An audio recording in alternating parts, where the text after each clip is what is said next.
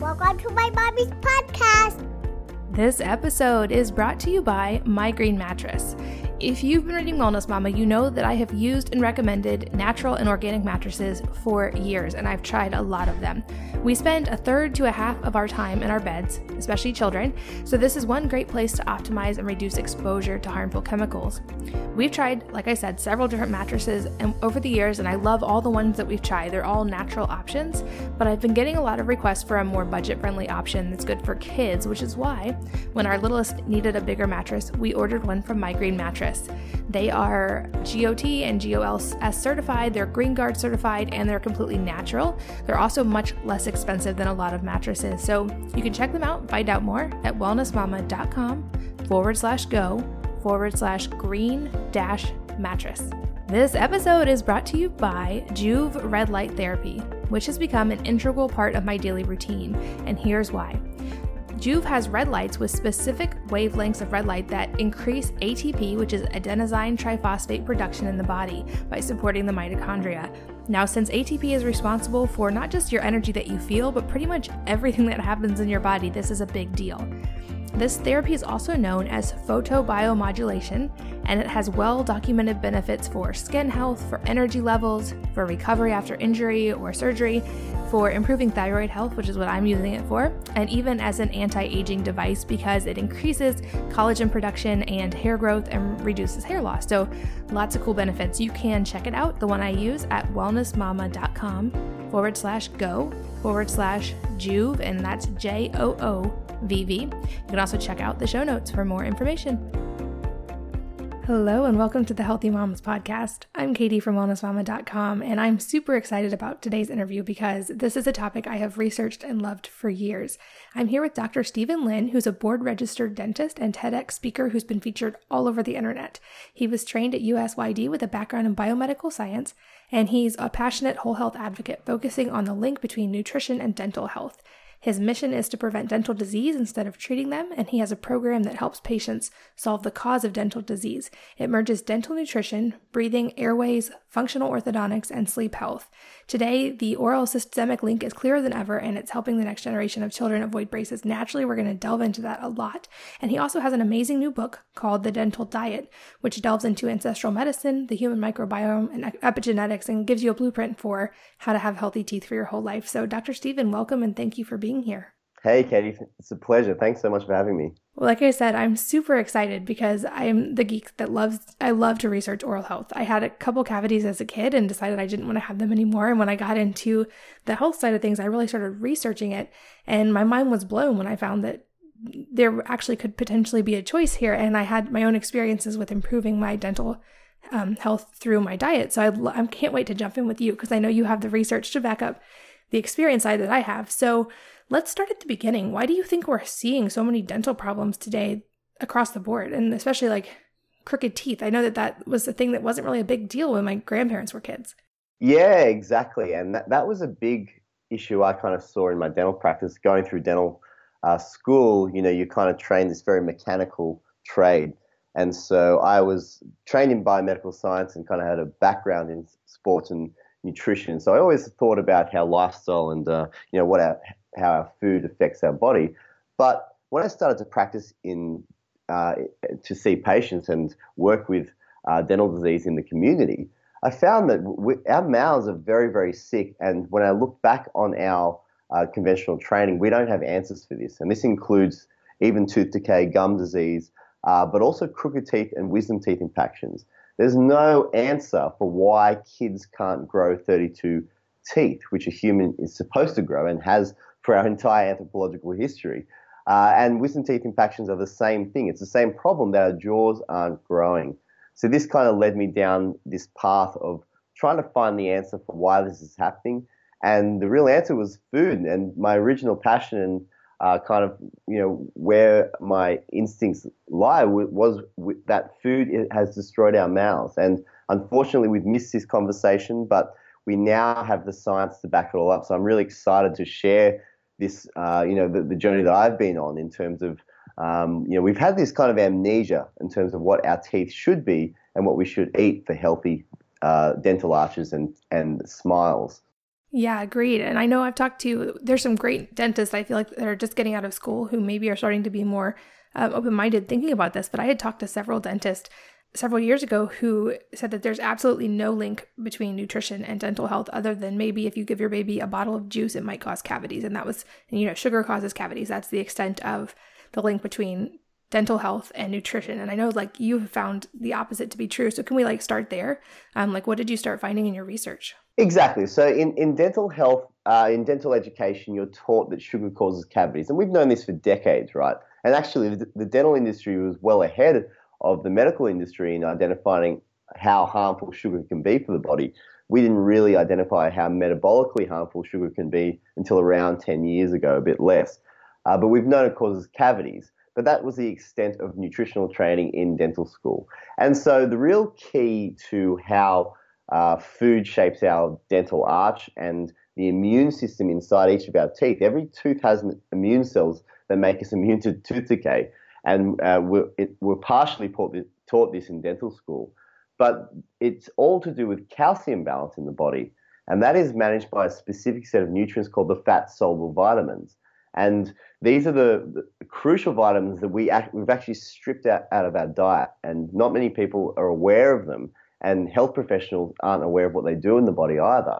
And there's actually an amazing story behind the fat-soluble vitamins in terms of there was a dentist in the 30s that went around the world looking at how traditional cultures and societies ate their foods and how what happens when the modern diet comes in. His name was Weston A. Price, and the book was called Nutrition and Physical Degeneration. Now, I found this book by accident, but what he showed was that traditional societies ate diets rich in fat-soluble vitamins, and there was three of them, vitamin A, vitamin D, and one he called Activator X. And Price actually died before he identified what Activator X was. But 70 years later in 2007, we found out that Activator X is actually vitamin K2, which is a fat-soluble vitamin as well. And that was really important because that actually filled the picture in. Vitamin A, vitamin D activate all the bone cells and get your body to absorb calcium. But vitamin K2 actually activates the proteins that carries calcium into bones, so helps our bones to grow themselves, but also into teeth as well. And the other thing they do is it activates proteins that carry calcium out of our arteries, so it stops us from having heart attacks. And so studies have shown that if we give osteoporotic women vitamin D and calcium supplements, they actually increase their risk of heart attack and don't increase their bone density. So there's this amazing link to what we eat and how our body manages calcium, yet we've misunderstood it. And this is a story we go through in the dental diet. There's an amazing human story in it. But the real everyday 2018 picture now is that we need to eat so that our jaws grow and that our teeth are immune to decay. And we can do this today in our children, in ourselves. We need to be able to heal and understand how nutrition shapes the dental arch. Yeah, I also read Nutrition and Physical Degeneration, and it was one of those early books that literally just blew my mind. I was amazed because it's not something you ever consider when you grow up in the normal paradigm. And so I'd love to go a little bit deeper. You mentioned that the teeth are part of the immune system. And I know like when babies' teeth, just as a mom, like they tend to sometimes get like a runny nose or like even a mild fever. I'm curious if you've seen any research, is this related to the immune component that's happening there or any ideas? There's a big connection between how, for instance, allergies and for instance, mucus production in the nose and the child's dental health. The teeth themselves have immune cells, so they're part of the osteoimmune system. So when inside your bones, you have stem cells that are released, and they take signals from the fat-soluble nutrients. And so some of those stem cells become what's called a dentoblast, which is inside the teeth. And they actually sit in the dental pulp, and they send out immune factors that are activated by vitamin K2. So you've got these little kind of, they're like SWAT cells, kind of swatting down bad microbes, and they actually fix problems in the teeth if they go wrong. But so if kids are having, immune problems, allergies, and other issues, it is a general problem with the immune system, which is related to this fat-soluble vitamin system. So when you fix a child's diet to eat foods rich in fat-soluble nutrients, their immune system settles as well, and they become much more tolerant. They get less allergic reactions, They get sick less, and their teeth are healthier naturally. It's how our bodies are designed to eat. That makes sense completely. So why then, so this seems like a really drastic thing, and to like go backwards. So Weston A. Price, he found all these cultures that had really straight, beautiful teeth, and they didn't have signs of tooth decay. And they are living in these kind of like isolated populations from what I remember.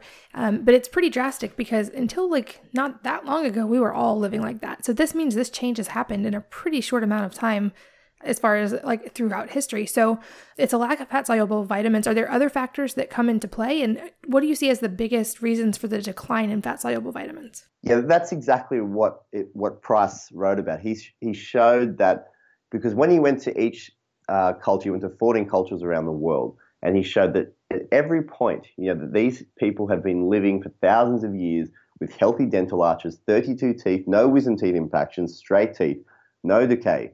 And he looked at this through the ancestral record, and then he looked at where dental disease pops up, and it shows at the Industrial Revolution. So in one generation, we can destroy our teeth, and that's purely when the modern diet intercepts. And so what Price did, he actually found a snapshot of this in the 30s. He went around where he found these cultures living in, functioning human beings, and he lived amongst them and watched what they ate.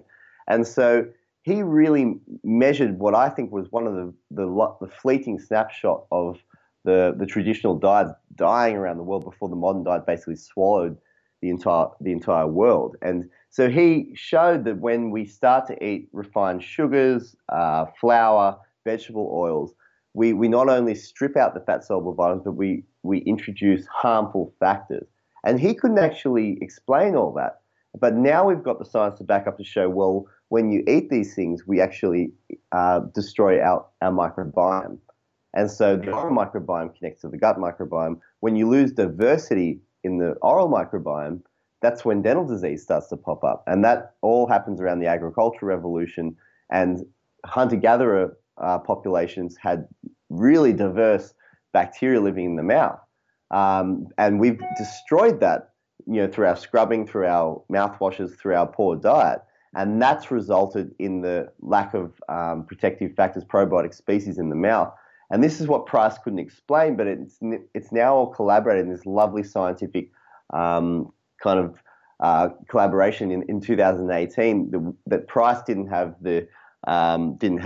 at his disposal. So we've put all these pieces together. Price made all these observations, took all these fantastic photographs, but he couldn't put the pieces together. But we've got it all today in terms of where the research has led us. That's so fascinating. So I know a question people may be thinking is, like, this was a diet that people had years and years ago. Is it possible in a modern society? Like, are we too far gone? Have we changed our diets as a culture too much? Or are there things that you found that we can actually do to kind of counteract what's happening? Now, there are parts of what we do, in our past, and epigenetic studies show that, for instance, our grandparents' life will affect our own life. But I mean, there are factors that we are influenced by. But the message here is that our environment and our what we put into our body is the most powerful factor here. Epigenetics shows that when we eat, we have the power to change our health outcome, and so. That's really what we're, what the message is here, and actually what the research shows. So using vitamin D as an example, so Price showed that people ate 10 to 20 times as much food rich in vitamin D. We know vitamin D, for instance, contacts thousands of genes all over the body. And so that's genes waiting, starving for vitamin D. And so when we don't turn these on, they send epigenetic messages that shift our phenotype output. But we can reverse this by eating and getting more sunlight and eating foods rich in these nutrients. So what I see in patients is we get a very quick turnaround, especially in children. In adults, when we have chronic disease, it sometimes takes a bit of a turnaround. But once we understand how influential, for instance, our dental arch is, food becomes very, very simple. And that's in the dental diet, I put together a 40-day plan to get back to this eating in a modern day world, because I live in the modern day as well. I'm busy, I have 10 minutes to cook a meal. And if we understand the principles that Price put together and how we can use it today, you know, it is about getting back to eating traditionally in terms of getting some traditional cuts of meat, like organ meats and meat on the bone, and fermented foods, and good quality sourced dairy. So these are the foods that Price found that cultures ate. So there is a little bit of tweaking we need to do, but it's possible. We can do it as long as we understand the principles of how food shapes our teeth and dental health. Got it. And if I'm hearing you correctly, you're saying that for all the parents listening, that there's actually hope of avoiding braces potentially, or even wisdom teeth removal, that it's not just a genetic thing. Is that what you're saying? It's absolutely not a genetic thing. So our genes will determine how our teeth become crooked. So certain different races will get certain types of crooked teeth. But the reason why crooked teeth occur, and this was a big awakening moment for myself, is when you go and talk to an anthropologist, they laugh at you when you ask them about crooked teeth in human history. It doesn't happen ever. And wisdom teeth infections are the same. And so we actually have an orthodontic model now that can prevent braces. And we know that function and breathing actually defines the dental arch. So it's a really exciting area of functional dentistry, where if we intercept early enough in a child's growth and development, we can guide the dental growth naturally so that their jaw grows straight, they have straight teeth without ever having braces. And that's addressing the cause of the problem. And so just by getting a child, for instance, to breathe through their nose, to sit with their tongue against the palate and posture their lips closed, that will send the mechanical forces, because remember that the jaw is a biomechanical joint, just like any other joint. So when you exercise it properly, it grows in the right way. And breathing and tongue function is is a powerful epigenetic message that you send to your jaw. We can program a kid's jaw to grow naturally. So this is a really important message for mums. We have the orthodontic model there that is just budding, where we can prevent braces. So forget about waiting till your kid is 12 and extracting teeth. That moly is over. If you have that recommendation now, I would get 2 to 3 other consultations before extracting teeth and putting braces on, because the crooked teeth are just the symptom.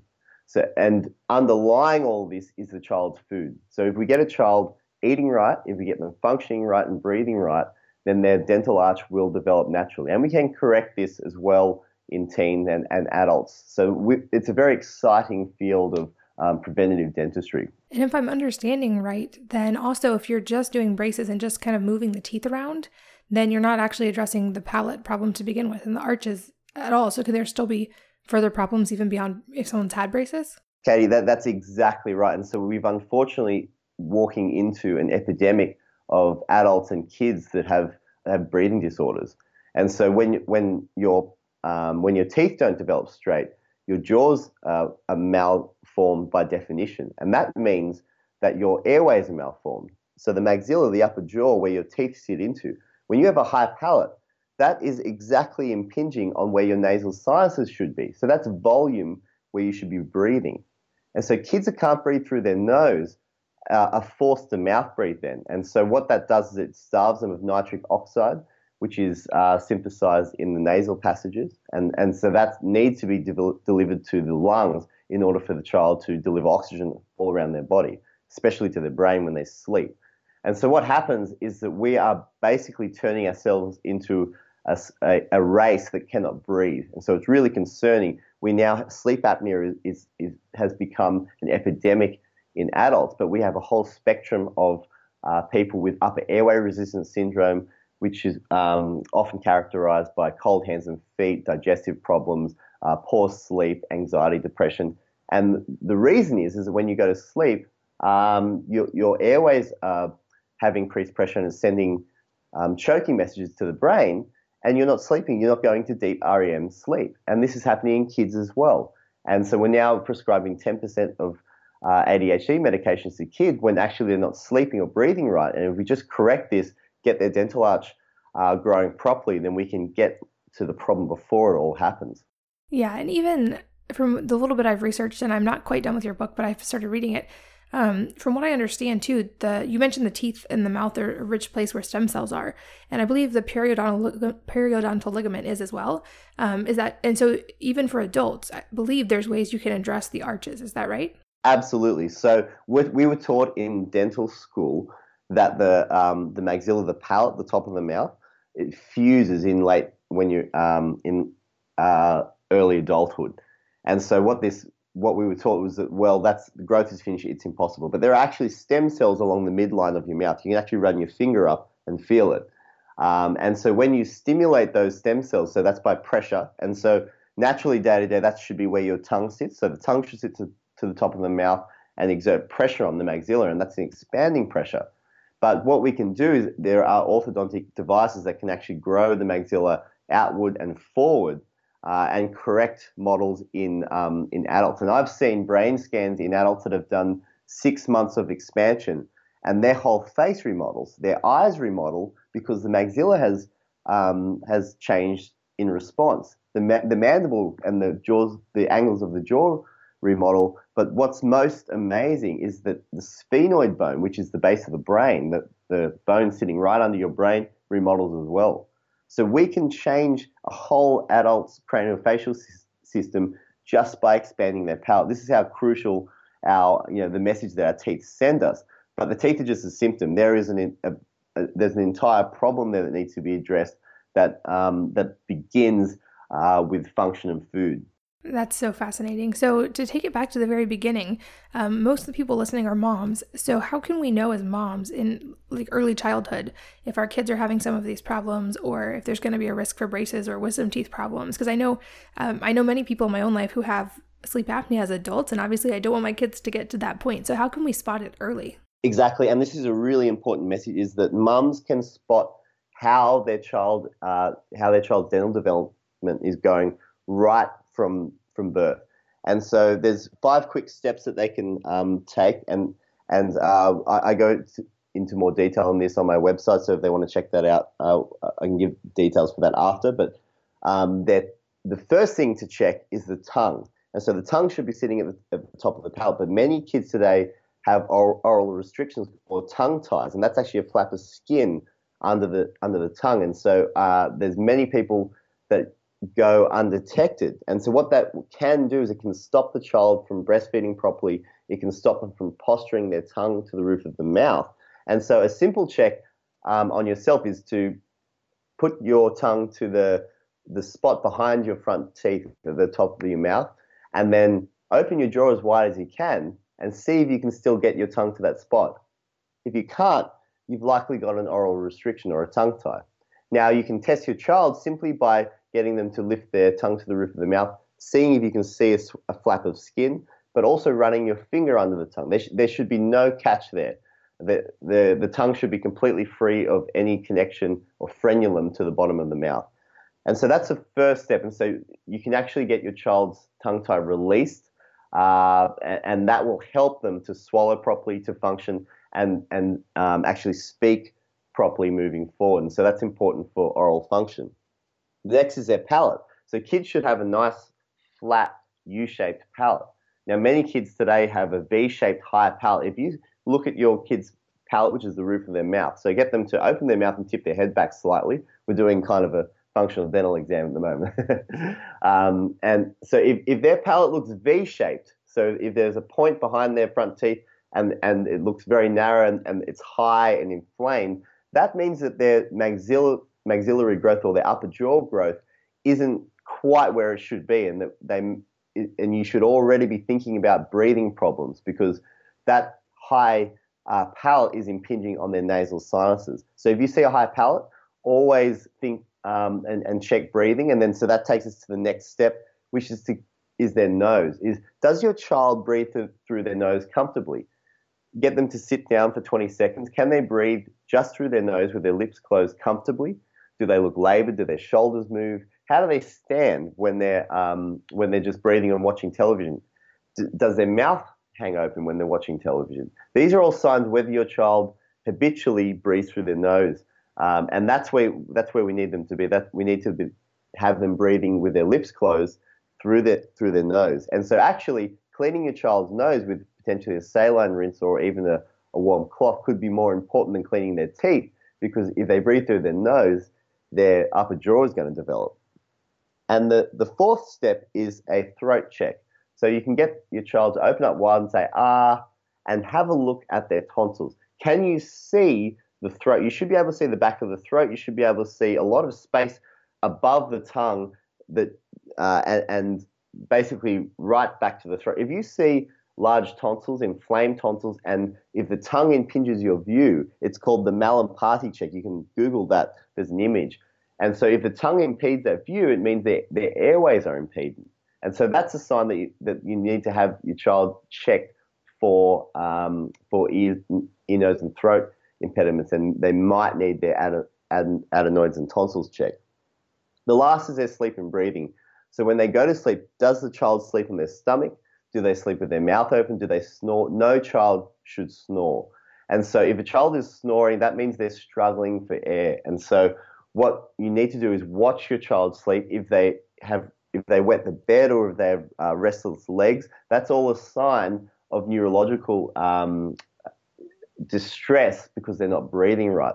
So they need to get to a nice slow rhythm of breathing through their nose and with closed lips, with tongue to the roof of the mouth all through the day, and they'll do that at night as well. And so you can get dental professionals to assess and help you with this, but parents need to be able to identify the signs early and not wait until it's too late and say, well, my kid's teeth are crooked, or have a dentist tell you your kid's teeth are crooked and you need teeth extracted and braces. That's not addressing the cause. We need to get these breathing and functional issues fixed first.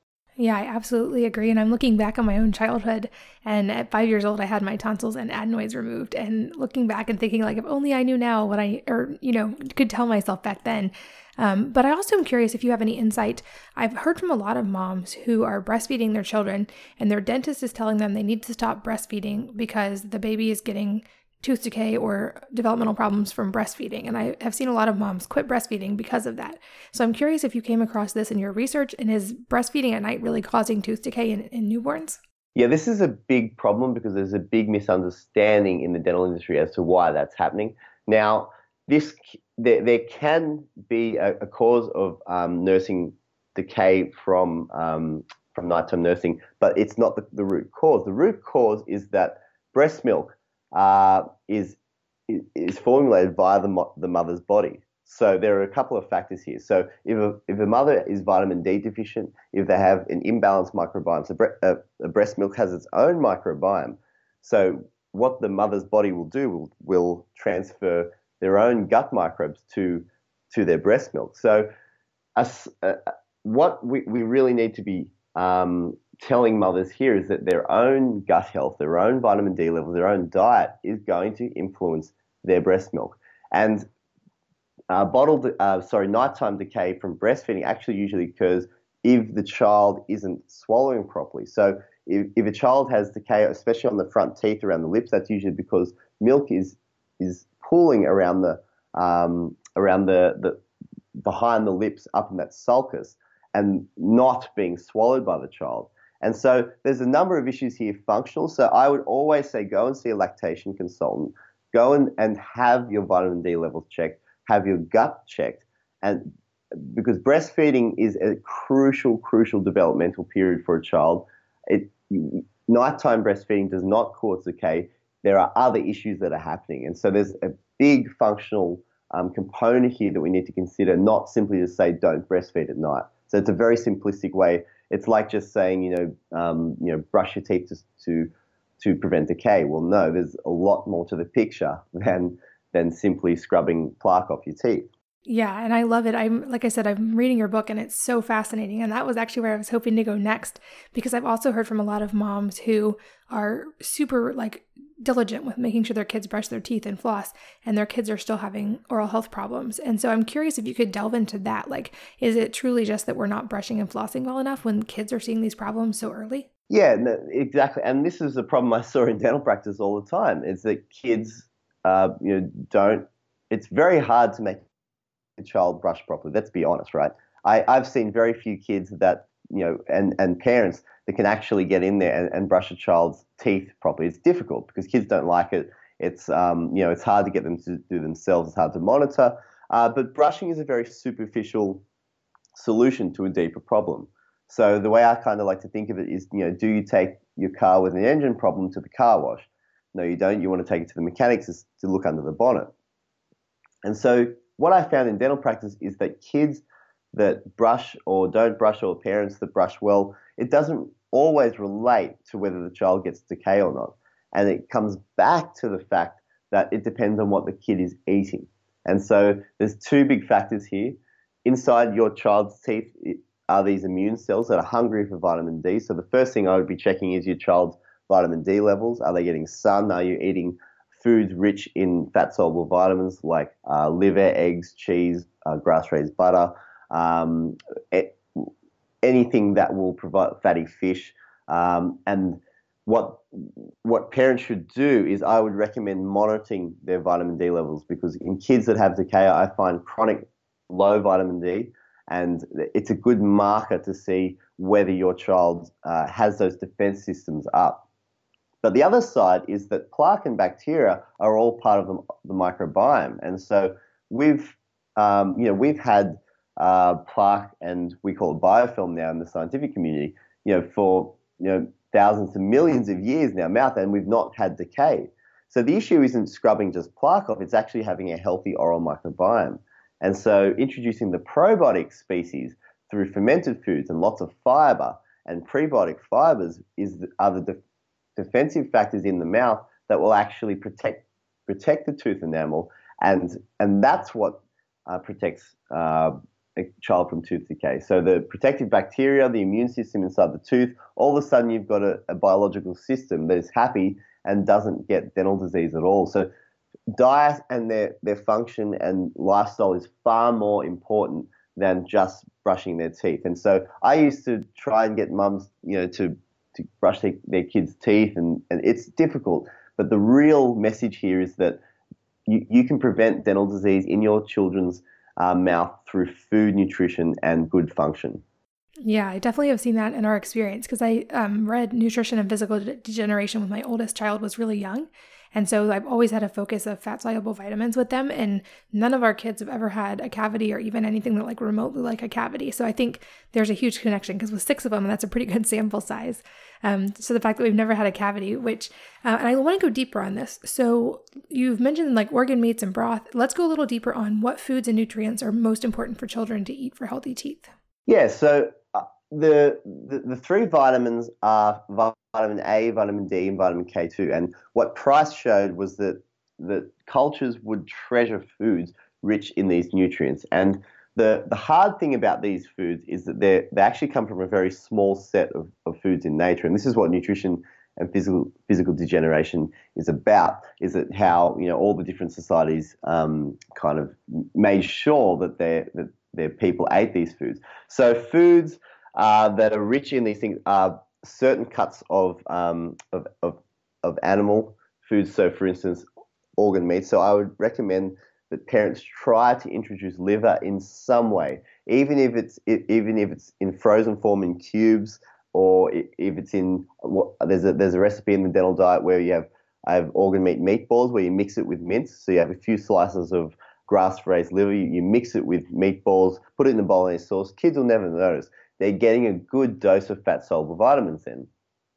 Making sure they're getting plenty of eggs, plenty of butter, full-fat foods. What we have to remember is that these fat-soluble nutrients are delivered and packaged in an amazing postage system called our blood cholesterol, and it requires fat to digest.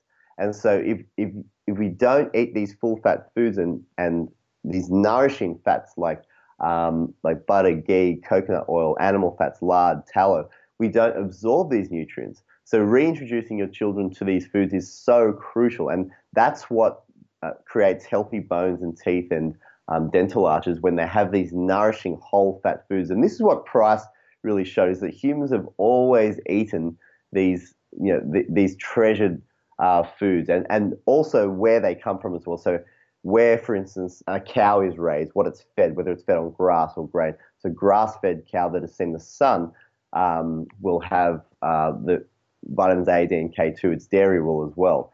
And so understanding the sources. Vitamin K2, for instance, comes from two sources. It comes from animal sources in butter, eggs, and certain organ meats. But it also comes from ferments like fermented sauerkraut, Japanese natto, and other bacterial sources, which is a slightly different type. But introducing those also, making sure that your kids kind of develop that palate helps as well. And we go through this in the dental diet, you know, to help kind of get the family eating this way again, because it's not a way that we've learned to eat growing up. It's not a way that I ate growing up. And, you know, as you said, Katie, you know, our teeth suffered as a result. My sister had decay and she needed braces. I was lucky. I think I was growing up on a more pre-low-fat diet. But basically what we've done in terms of a low-fat diet is we've destroyed these fat-soluble nutrients and how our body absorbs them.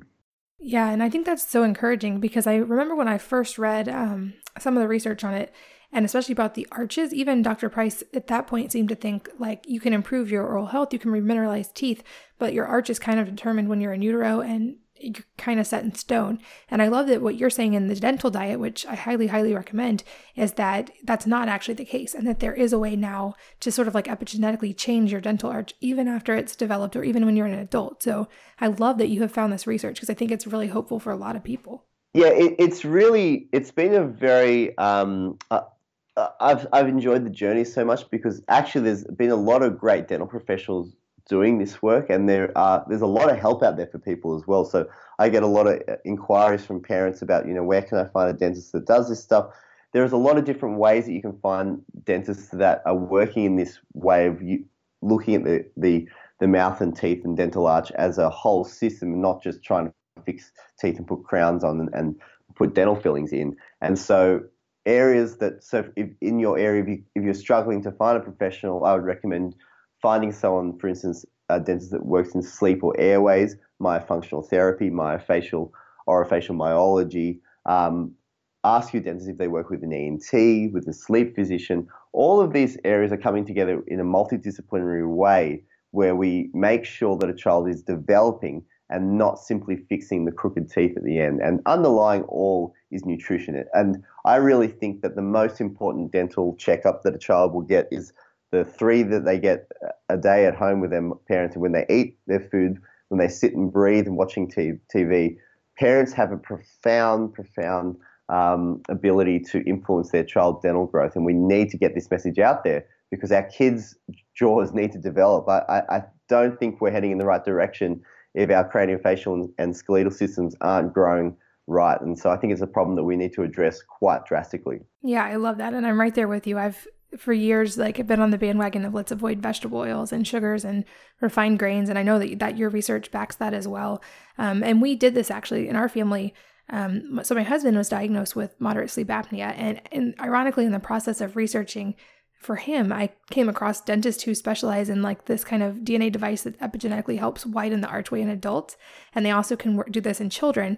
And since he and I both had braces, so we knew like there's already probably some deficiencies that I had even when I was pregnant, and that they were already going to have potentially working against them. That's something we addressed early. And it's been fascinating to see, like, because they all have these wide arches, and I'm now kind of like looking at other kids when I see them and just realizing it is really widespread, and it's really, really sad to see. And having been through really severe braces myself, certainly that was something I was happy to save my kids from having.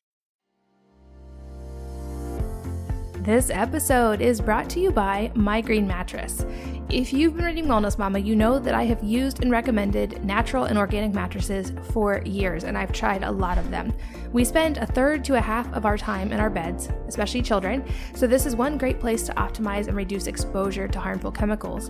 We've tried, like I said, several different mattresses over the years, and I love all the ones that we've tried. They're all natural options, but I've been getting a lot of requests for a more budget-friendly option that's good for kids, which is why when our littlest needed a bigger mattress, we ordered one from My Green Mattress. They are GOT and GOLS certified, they're Green Guard certified, and they're completely natural. They're also much less expensive than a lot of mattresses, so you can check them out and find out more at wellnessmama.com/go/green-mattress. This episode is brought to you by Juve Red Light Therapy. which has become an integral part of my daily routine, and here's why.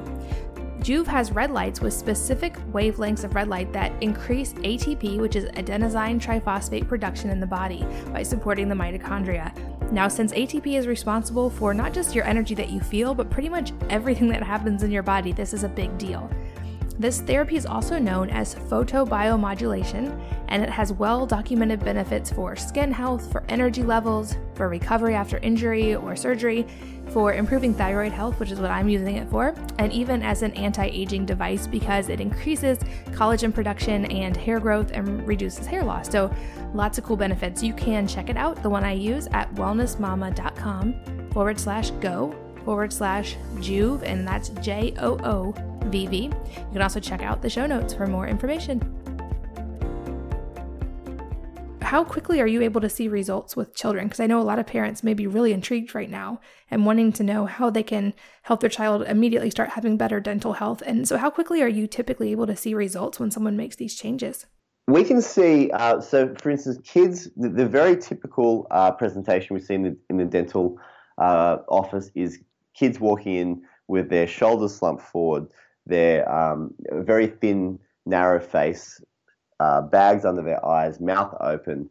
Their mum will say they don't sleep well, they don't behave well at school. They're tired all the time. They have to sleep in the afternoon, and so that's a very, very common. And there's a picture in the book actually that shows this kind of, it's a facial development problem. They'll have a high palate. They'll have crooked upper teeth. Their tongue will be sitting over their lower teeth, and their lower teeth will be slightly crooked as well. And so, in kids, between 3 and 7, we can actually intervene very quickly in this, and we can actually get them on a growth pattern. If we can get the function before 5, they may never even need intervention. But we'll actually see, for instance, if we fix their diet, get their vitamin D levels up, and get them breathing right, all their allergies, all their tonsils will actually start to settle down, and they'll start to breathe even before we start treating, before we start intervening. And then for kids that are a little bit older, so between 5, 7, and 10, so that's when they're going through their mixed dentition stages, when there's been a certain amount of development, but they're still in growth phases, so there's lots that we can do. We can actually do slight expansion, continue on with the diet and the functional model, and they'll actually respond. And before they're 9 and 10, all of their premolars are erupting in naturally. So we can actually get to it before it becomes a problem. And traditionally with braces, they would be coming when they're 11 and 12 and having those extractions if they needed it and having the braces on. But we fix that before it goes in. For teenagers, it will require some expansion, so it does take a bit of time. And for adults, it will take time as well, between 6 months and 2 years, depending on the severity of the malocclusion and the functional problems. But it really is a matter of just addressing the root causes, and so getting that breathing right, getting the food and fat soluble vitamins balanced, and getting their oral posture right. And the results are remarkable. And the great thing too is that it's such a settling feeling. There's so much parasympathetic innervation in the palate, and so a child is just going to be so much more at rest once their jaws and teeth are set the way they should be, and once they're on a trajectory towards growing. And so they're going to behave different. They're going to be a different person. We've had people work with parents that have come in and said, this is a different child, and it's because they're sleeping better, it's because their brain is at ease, and it's because they're growing the way they should be, and instead of being trapped in this skeletal system that is basically starving. Yeah, I think it's such an important message. And I contrast like my own childhood up till about age 8 versus our third child. And he was born via C-section, so I knew ahead of time, and we did GAPS diet with him early on, that he was going to have maybe more microbiome challenges than the other kids, but he was the one that ended up with the enlarged tonsils. When we started doing these treatments with the kids, he had the enlarged tonsils, he did snore a little bit when he slept, and just he didn't sleep that well, and that was the part I noticed most drastically, was he started sleeping really, really well, and his focus went through the roof, and his tonsils shrunk, which, having had my tonsils out and having had teeth removed and those being pretty traumatic experiences in my childhood, I was so grateful that we were able to avoid that with him and with the other kids. So I think your message is so important. And I know another question a little bit off topic, but we'll loop it back in, that people may want to know your opinion on is oil pulling, because there was a study that came out, I guess, a couple years ago now, saying that like flossing alone doesn't prevent cavities. And then some people were recommending oil pulling. I've done it just because I feel like it helps my mouth. My teeth feel very smooth and healthy when I do it, but I'd love to hear if you have come across any research on it or have an opinion one way or the other. Yeah, oil pulling is a funny one. It actually dates back to Ayurvedic traditions. And so, I mean, the basic principles of oil pulling are very sound in that you're introducing a fat to a microbial environment that becomes disease when we feed too many simple carbohydrates into it. So in an environment where we are flooding our mouths with simple carbohydrates, whether it's white flour or refined sugars, oil pulling makes a lot of sense in that it may balance out the bacterial problems that cause things like tooth decay and gum disease. In terms of research, we don't have the research there that shows what exactly it does in terms of oral health outcomes. There are a few small studies and low-quality evidence that shows that it may have benefits. It does have a traditional backing, so that's something that I like to kind of look at. Is that is there a history of this? And traditional medicine always, like, to me, I think is really coming forward in terms of what traditional doctors used to recommend to their patients, but we don't have the science yet. Should we do it instead of brushing? Maybe not. I think it's a great adjunctive. I always tell my patients, if you like it, do it. But the main message is make sure you eat a lot of fat with your meals. The most valuable thing you can do for your teeth and mouth is to eat more fat. And that's something that I really hope that people can come more comfortable with and change their own dental health because of. Yeah, no, I think that's a great point. And for me, it's a great alternative to like mouthwash, which has some pretty harsh stuff in it. And so I just find like it's a daily routine for me, but that's a great point. And hopefully we will see some more research on it in the future. What about cavities? Because we haven't really delved into cavities yet. And I know, I can say from my experience, I was able to reverse a couple small cavities, but I'm curious if there's actually research that backs this up and what you've come across there. So in dental school, we're taught that the dentin, so the inner layer of the tooth above the dental pulp, under the tooth enamel, there's a diagram in the book that describes this. It actually has a reparative capability, so it's called reparative dentin.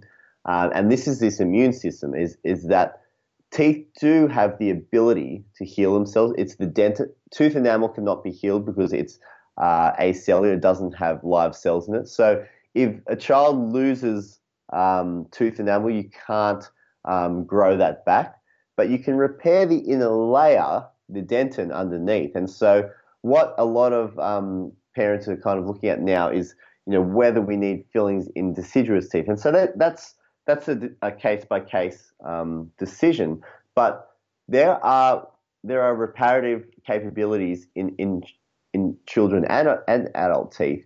And so if a child has a small cavity, then it may be wiser to go down the road of changing their diet, removing the sugars, flours, and vegetable oils, getting their vitamin D levels up, getting that K2 in there, swishing with an emu oil or a coconut oil and taking away the mouthwashes and toothpaste, then we might create the environment that allows reparative dentin to form. The body can do it, and kids will respond very quickly. It is possible. In certain cases, it may be more preferable to get a dental restoration because it's going to seal off a certain part of the tooth that may get reinfected. But for the most part, if you balance those factors, the oral microbiome, if you get that immune system inside that child's tooth working, the tooth will heal itself and adjust. And so parents should, really be, don't lose so much hope if you do see your child has a hole, especially in deciduous teeth, because, there is hope in that the adult teeth are going to come through. You can manage it potentially without getting a dental filling, but a child may need a dental filling moving forward depending on the diagnosis. And if it's infected and if there's swelling around the gums, I would definitely get that checked out. But there's definitely capability to heal teeth. So cool and super fascinating. And I guess the sister question would be, what about gum disease? Because that's apparently on the rise in children as well. And I would guess that the answer is going to definitely include nutrition for sure, because that seems to be the key to all of it. But are there any other things people can do to help improve gum disease?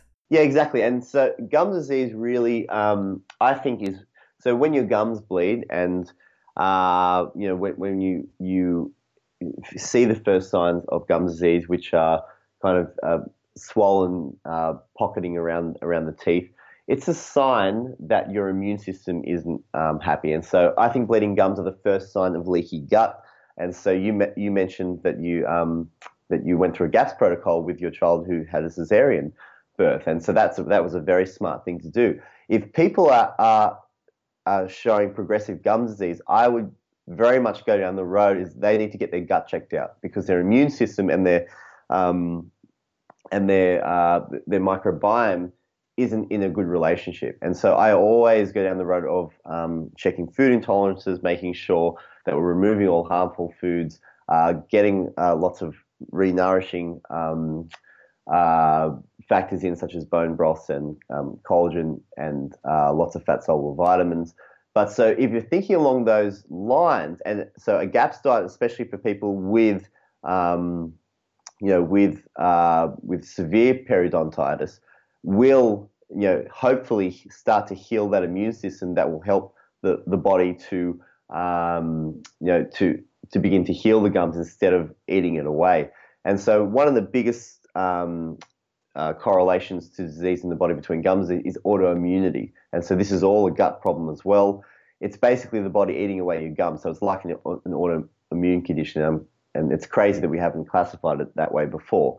But so basically, the three factors you should look at are vitamin D, your sleep, because the microbiome and vitamin D levels are closely connected to sleep apnea, so there's likely a sleep problem as well, and gut problems. So if you address those three factors, they will usually underlie what is causing the gum disease in the first place. And then you can go down the line of, if you need periodontal therapy, we may be able to reverse or at least stop the progression of pocketing.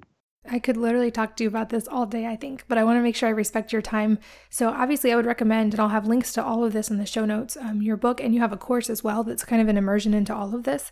But where can people find you online, and where would you recommend that they start if they're kind of new to this concept but are definitely struggling with oral health problems? Yeah, so they can find me on my website, drstevenlin.com, so www.drstevenlin.com, or on social media on Facebook and Instagram at Dr. Steven Lin. So I've got a lot of articles on there, over 150 on functional oral health topics.